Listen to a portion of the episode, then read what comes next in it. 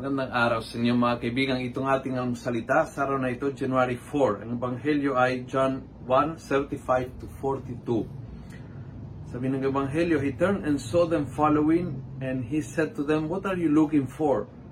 They answered, Rabbi, which means Master, where are you staying?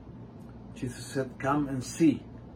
So they went and saw where he stayed and spent the rest of the day with him. It was about 4 o'clock in the afternoon. Alam nyo, touch na touch ako kasi pumasok ako sa seminary noong January 4, uh, 1991.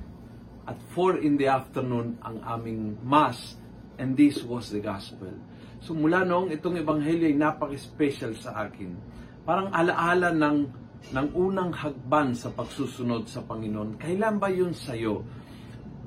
When and how can you pinpoint yung araw at oras kung saan nagdesisyon ka, buong isip, buong puso, buong buhay mo itaya para sa Panginoon.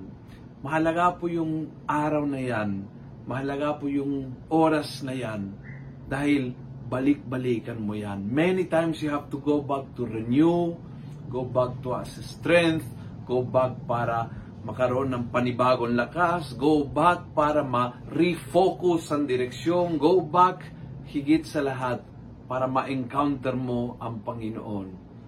Kailan at ano oras nagdesisyon ka sa iyong buhay na ako ay susunod sa Panginoon. Balikan mo sa alaala, balikan mo sa damdamin, but higit sa lahat, balikan mo sa desisyon.